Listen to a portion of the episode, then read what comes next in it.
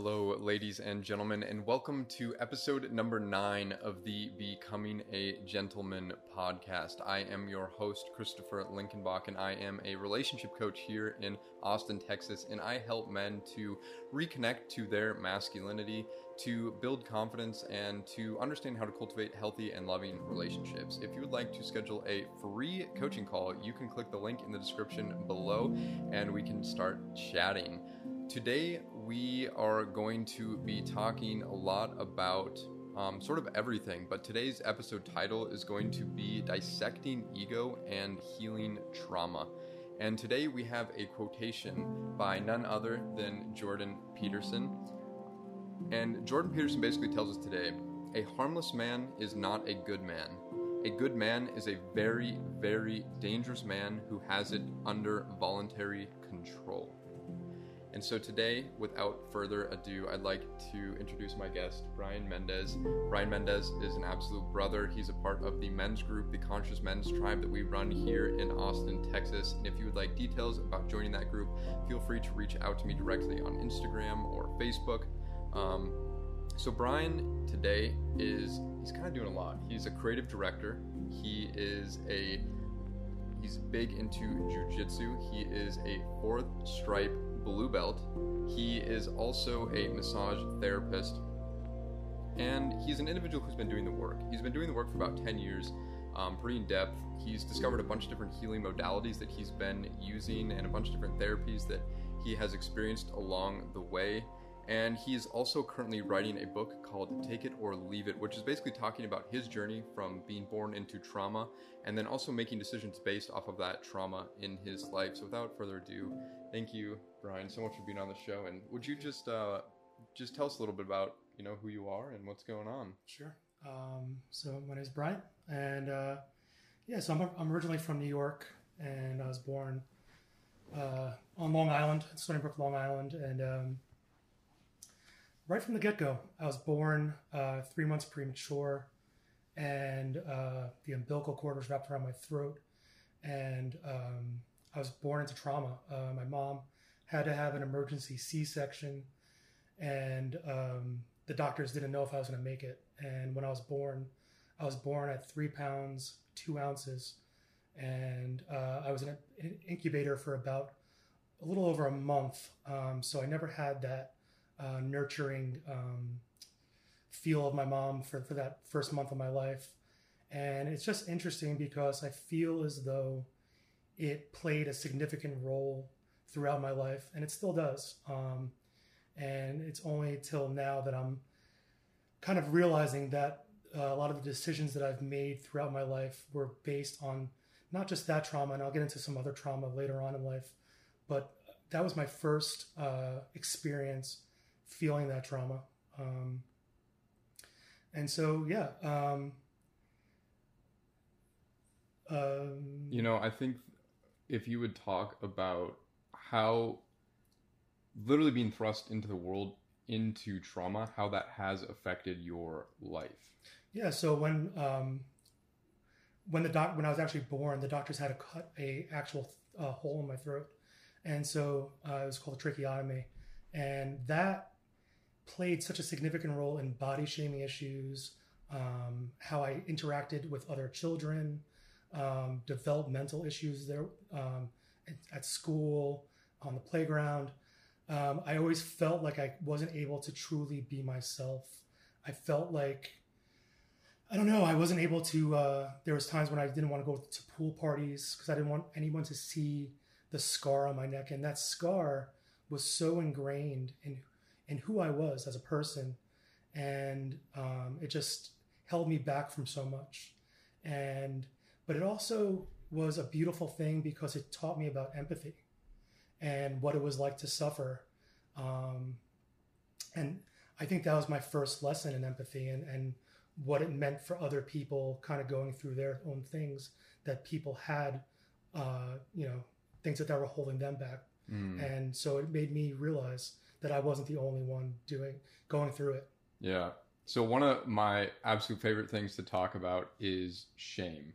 And I'm curious what that means to you, what that word means and how you've healed or have understood it in your life?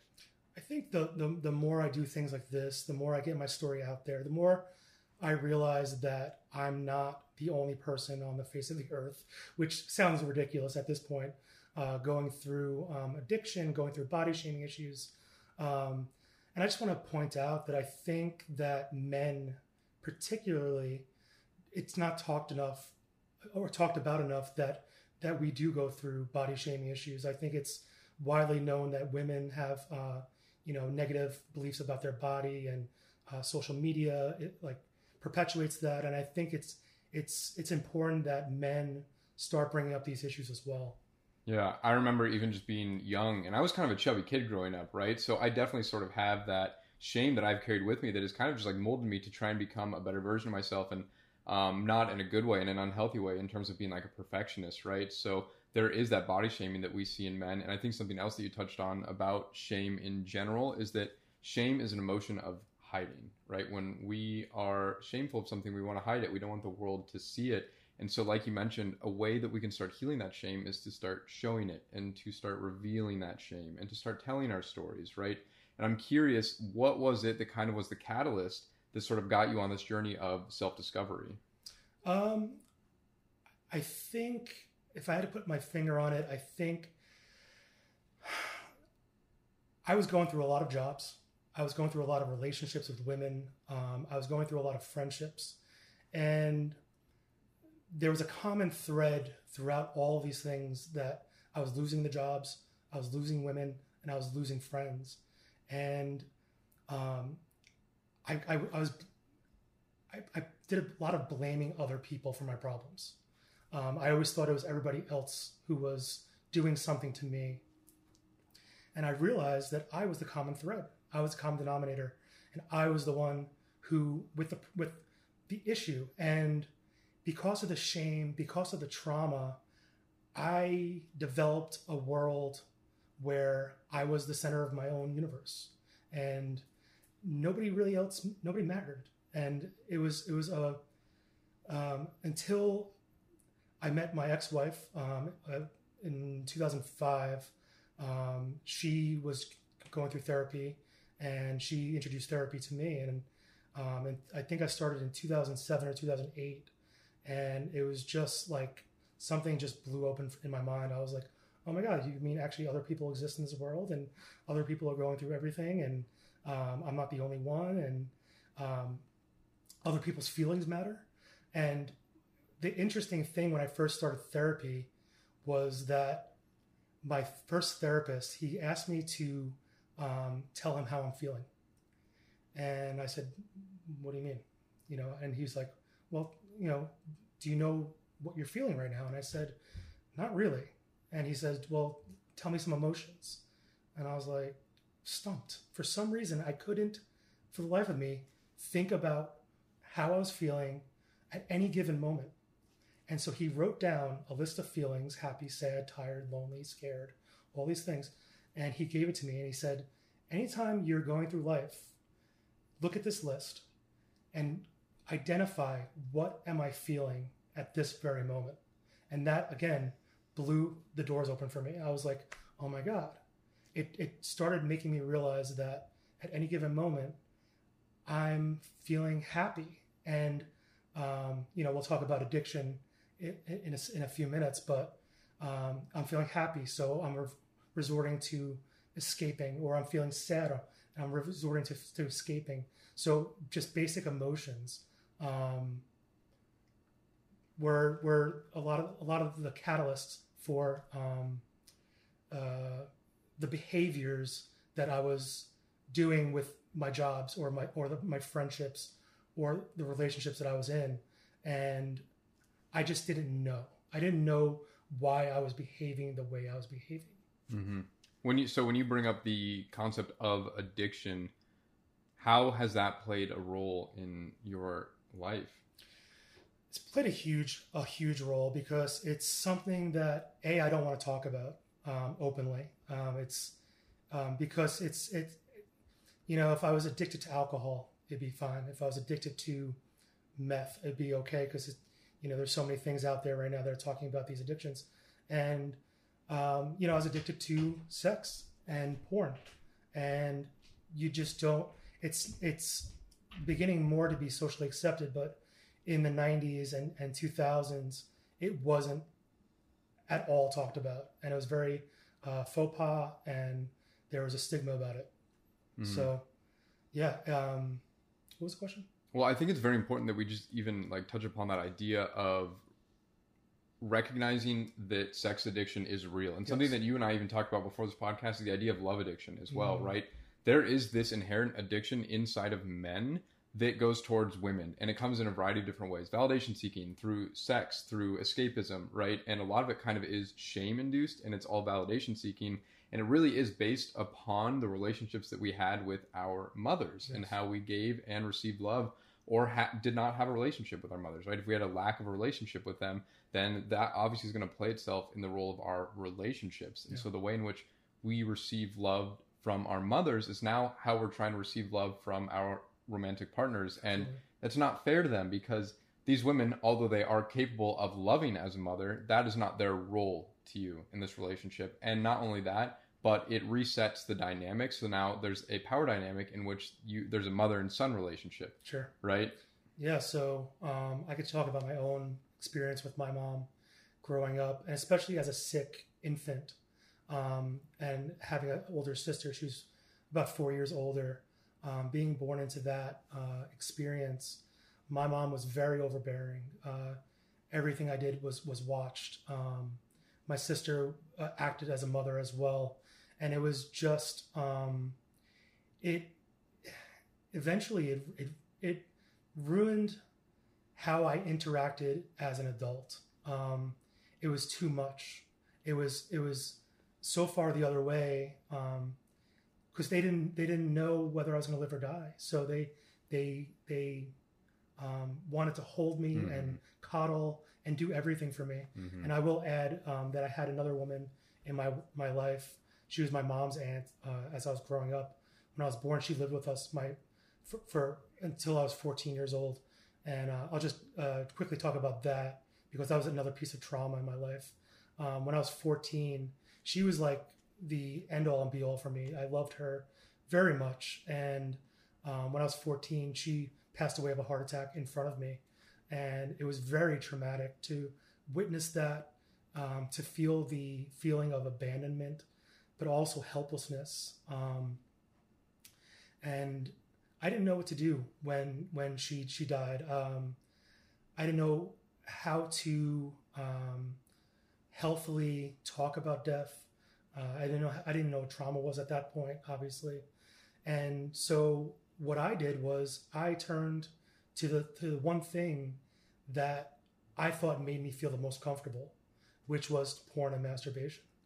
Um, and you know, when I first found porn, it was I think I was ten or eleven.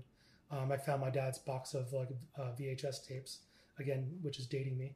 Um, and when I found those tapes, it was like a whole other world kind of was just introduced to me. And I was, I felt safe. I didn't feel the body shaming. I didn't feel what I, I now know was the trauma. I didn't feel anything. I felt, well, I felt one thing. I felt very excited. And I felt like I knew that I was doing something wrong. Or let me rephrase that. My family told me what I was doing was wrong at that time. And um, that's that goes into a whole other thing of like actual education behind porn and how we as men have a responsibility to actually teach the young men coming up about the realities of porn, what it is, because they're going to watch it. You know, it's it's a thing that's out there and it's all over the place. Sex, porn.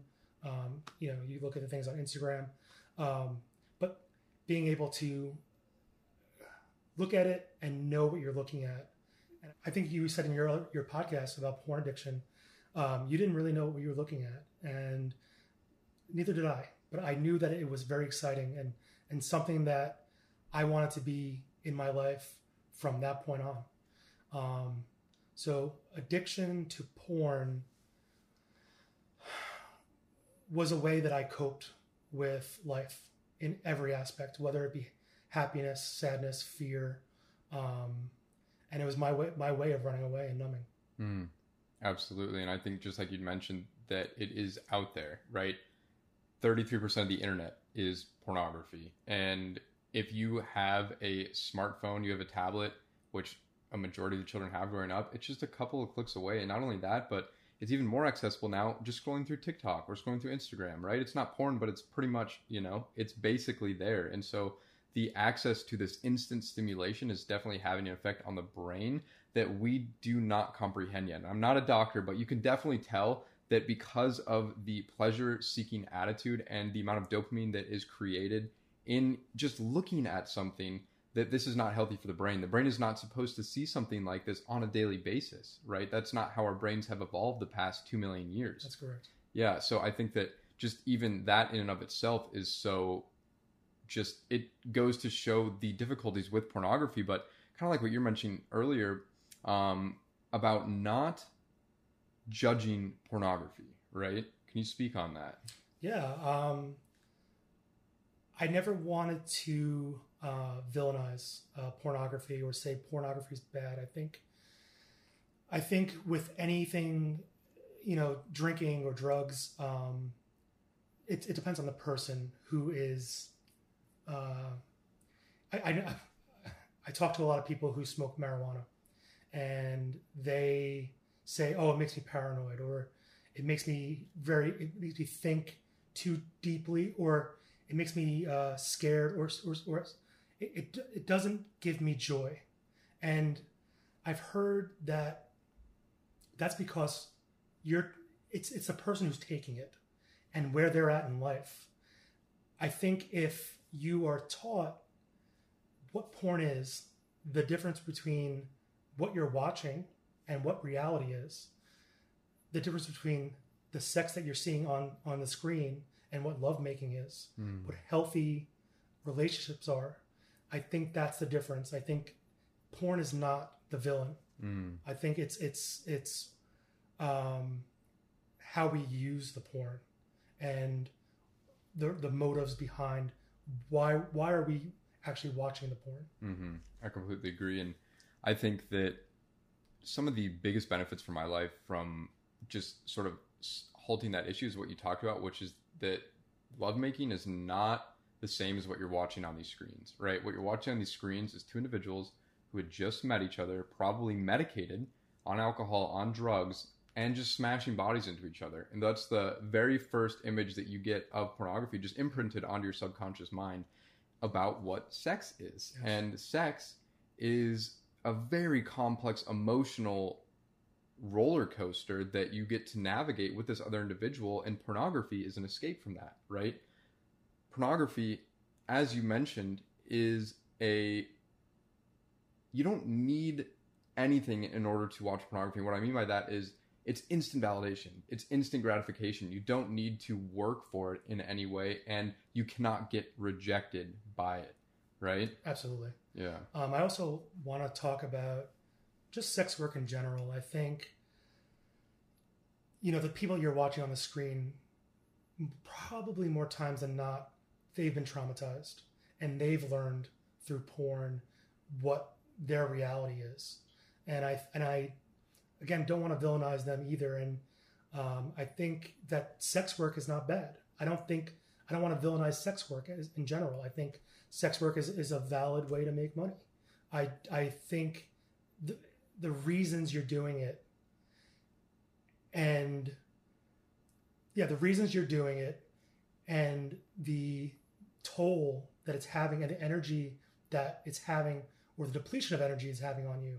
I think that's where it becomes an issue. hmm Um, just like porn, um, the reason you're watching porn, um, for me, porn completely depletes my energy.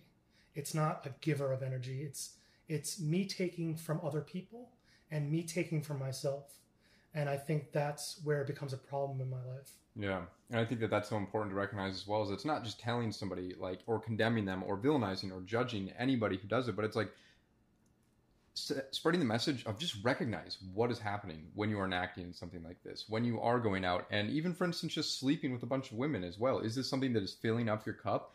It- might feel exciting, but is this really something that is making your heart full? Is it giving you energy at the end of the day? And if it's not, maybe it's a behavior pattern that needs to be shifted, right? Yeah. And I think that even in some cases that that overstimulation or that sort of the conquest of women to sleep with a lot of women, obviously there's an aspect of it just like experiencing and just having fun as well. But then there's another aspect of it which is just mental masturbation, just using this other individual to get off, right? So Absolutely. there's that there's that whole list of life as well. And I'm kind of just curious how jujitsu plays a role in your level of self discipline in the realm of all of this as well. Sure. So, I think what jujitsu has given me, um, aside from the con- the confidence, aside from the discipline, um, I think it's given me a level of empathy that I never realized that I even had um, or even needed.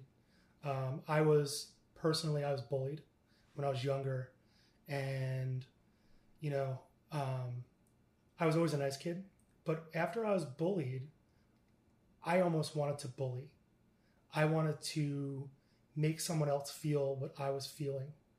Um, and then in 2014, um, I started training uh, Wing Chun Kung Fu in New York City.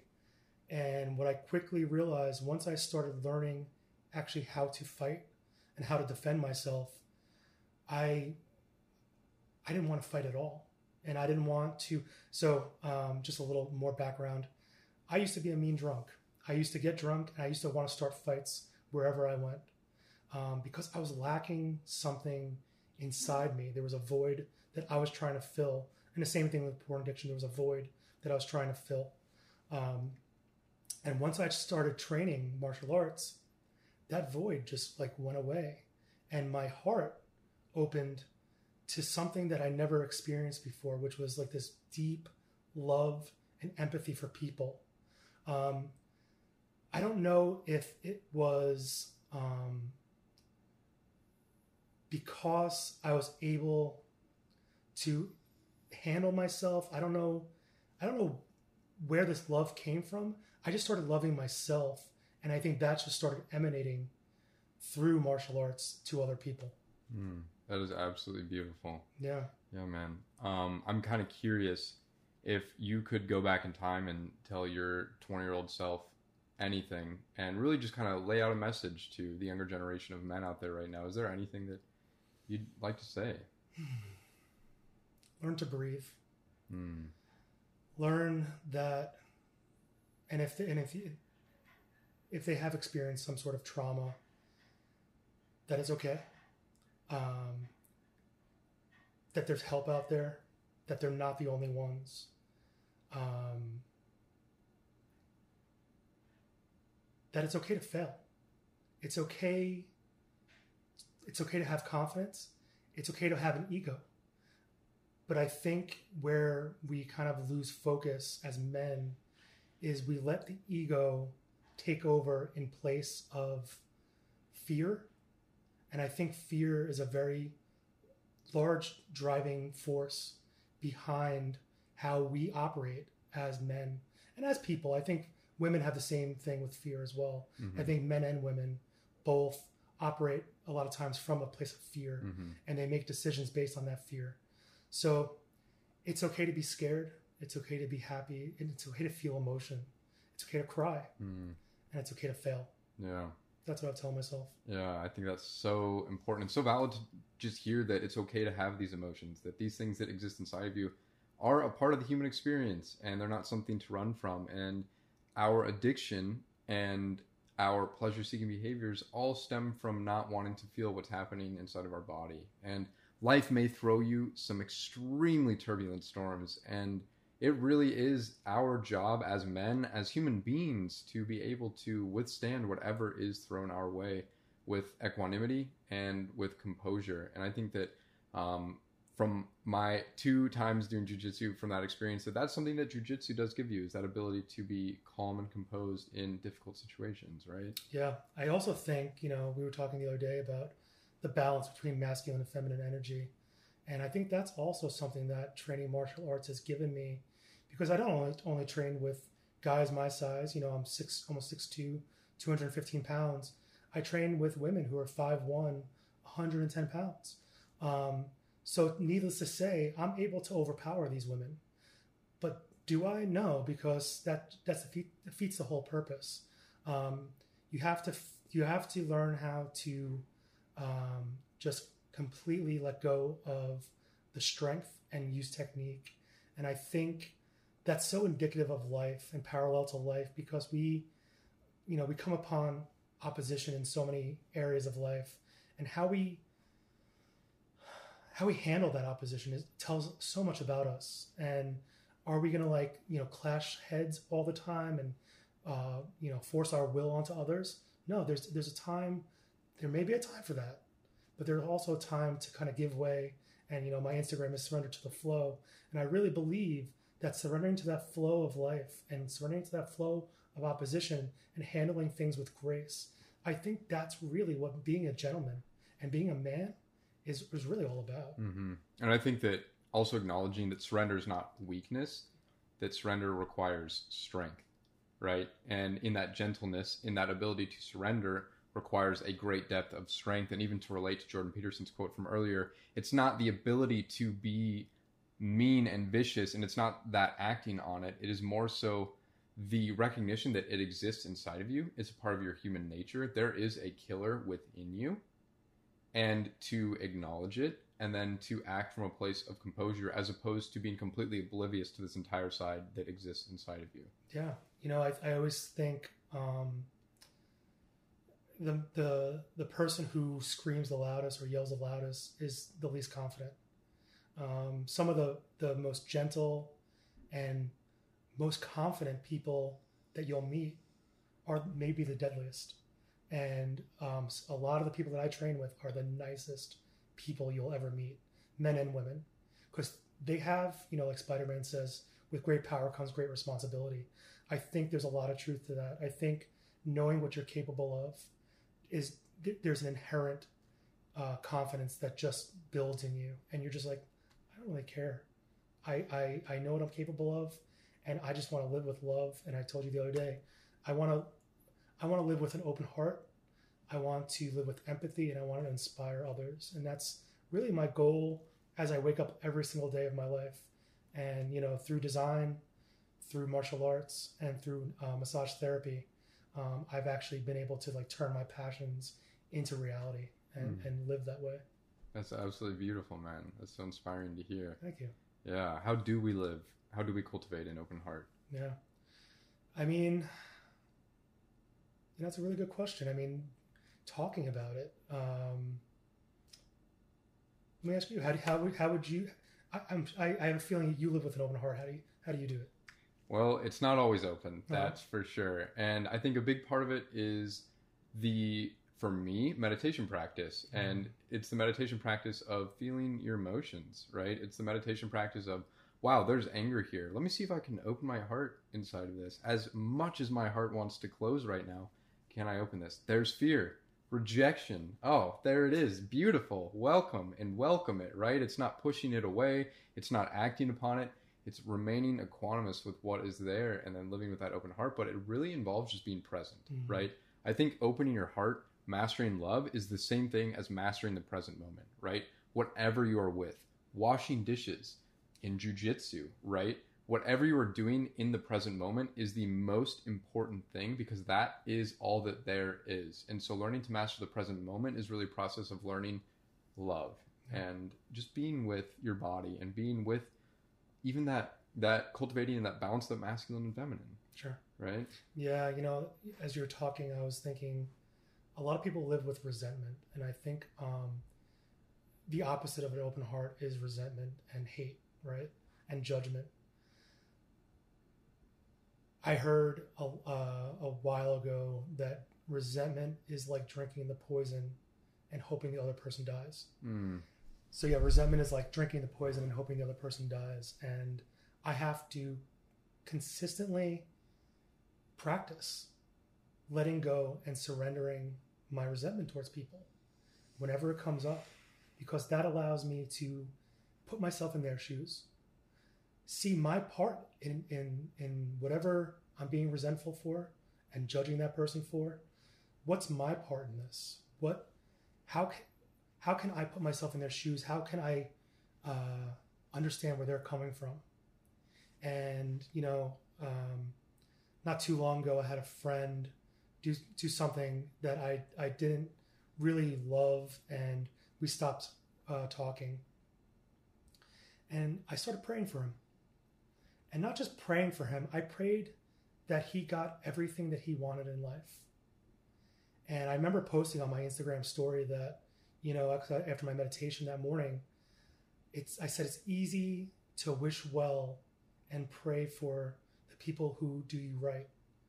It's really hard to pray and love the people who do you wrong. And I think there's so much beauty in in that in in finding good no matter what Mm. and not holding on to that resentment. I that's Yeah. another way to open the heart. Yeah, and that's the uh, that's the practice of metta, loving kindness, which is first just getting that heart to open, right? Just letting that love flow, and then can you bring in an individual, maybe who you love, maybe a pet. Oh, there it is. There's that love. But then can you bring in a difficult person or situation and keep that heart open, right? There's all that anger that comes up, and just like with resentment, drinking that poison. I noticed that in my own life when I'm angry at somebody, there is nothing that that anger is doing to justify that situation at all whatsoever and all it's doing is hurting me it's just making me feel uncomfortable and constricting my flow and taking my joy out of life and i can come that anger comes that comes with it are all these like mental fantasies of things that you want to do or things that you wish would happen to them or just like all this ill will that you have towards this other person that is only hurting you it has nothing to do with them and everything to do with what's going on inside of you right Yeah. so becoming a, a man, a gentleman, is really learning to navigate your emotional triggers. When you are angry, that is your responsibility, Yep. and nobody else's. Yeah, and in turn, I, I really feel um, that anger and resentment and judgment fuel addiction um, to anything. Um, I think that addiction, uh, it's our way of not just numbing, but creating a homeostasis within our bodies, um, getting back to a quote unquote normal feeling Mhm. because you know we're scared. We want to feel not scared. We're happy and we were talking about this the other day. Sometimes when i'm happy i don't want to allow myself to be happy because there's a long history of me not to, thinking that i deserve happiness and i wanted to punish myself. So if i was happy or if i was getting a raise or you know i, I did something really great i would i would um, reward myself by furthering the addiction and it, which in turn actually re-traumatizes the body and creates those pathways in your brain that aren't healthy.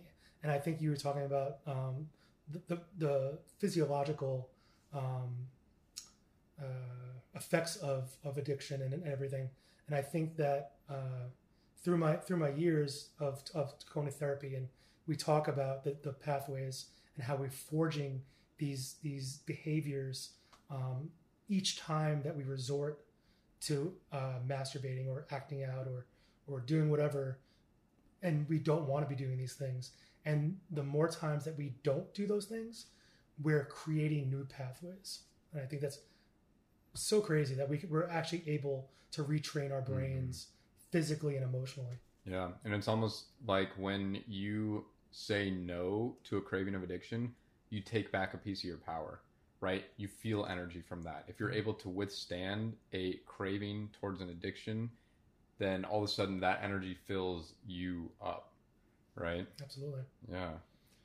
Um, I actually did want to talk about. Um, I mean, it's kind of a longer story, but I'll try to minimize about how I got into design because it was just so interesting. Um, coming from a very trauma-filled um, childhood and uh, kind of just make my way through life, and I was talking about like the decisions I made based on the trauma, and I think it was just really interesting um, the path that my, my life took. So I'll just quickly just go through it. It's it's kind of a cool story. I um so I was 24, and my father, who worked in the utility company uh, for New York for like 40 years, um, he realized that I really had no direction. So I, I, I, went to school. I graduated high school in 1999, and I got a full ride scholarship to, to play lacrosse in 99. And um, through drinking and drugs and, and just uh, circumstances, I failed out and I lost my scholarship. And from around 2000 to 2004, I had little to no direction in life. I was working odd jobs and um, not really knowing what I wanted to do in life. Um, and my, my father asked me if I wanted to work for the company. And I said to him, I, I really have nothing else going on. Um, so I said yes. And I said, man, I was like, I'm going to be working for this company for 40 years. Like, that's where my mind went. Um, and so I started working for the company and, and, uh, I, I started as a boiler mechanic and I was working in like 120 degree heat and working in these horrible conditions and very labor intensive and kind of working with people that weren't, you know, the best of, uh, uh, you know, uh, people to be around. They they enabled uh, my addiction because they were they were they had the same things going on as well. It, it became very clear, and uh, it's interesting when you put out a certain energy, you attract a certain energy. Um, and that's the energy that I, I attracted. I attracted uh, addicts and I attracted sex addicts, especially. Um, and so from 2004 to 2007, I was a boiler mechanic. And uh, in 2005, I met my ex wife. And uh, I was telling you, uh, you know, she had a degree from University of Michigan. I wanted a degree. So I went back to school 2006 and I was working full time, going to school full time. And I got my, my associate's degree in, in business management.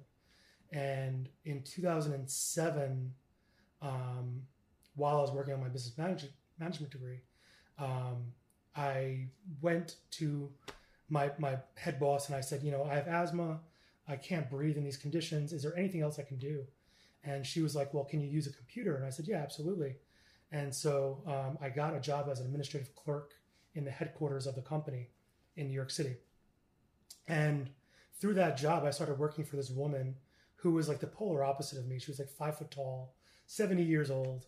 And here comes like this rough boiler mechanic, like blue collar worker in this office setting. And then I didn't know my, I didn't know anything about office work. And she kind of like, you know, polished me up and taught me about corporate America. And um, she was the head of communications. And so she would uh, tell me, hey, can you bring this up to the art department? And I would go do, bring up papers and directions for the art department for projects to work on.